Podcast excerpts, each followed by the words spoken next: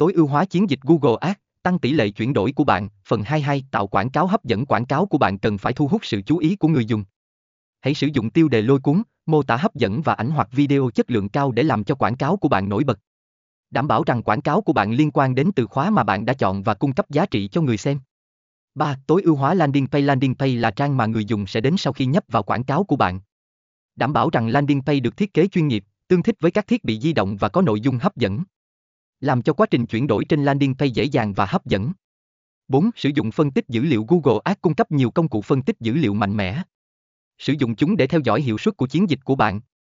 Xem xét tỷ lệ chuyển đổi, tỷ lệ nhấp vào và các chỉ số quan trọng khác. Dựa vào dữ liệu này, bạn có thể tối ưu hóa chiến dịch của mình bằng cách điều chỉnh ngân sách, từ khóa và quảng cáo.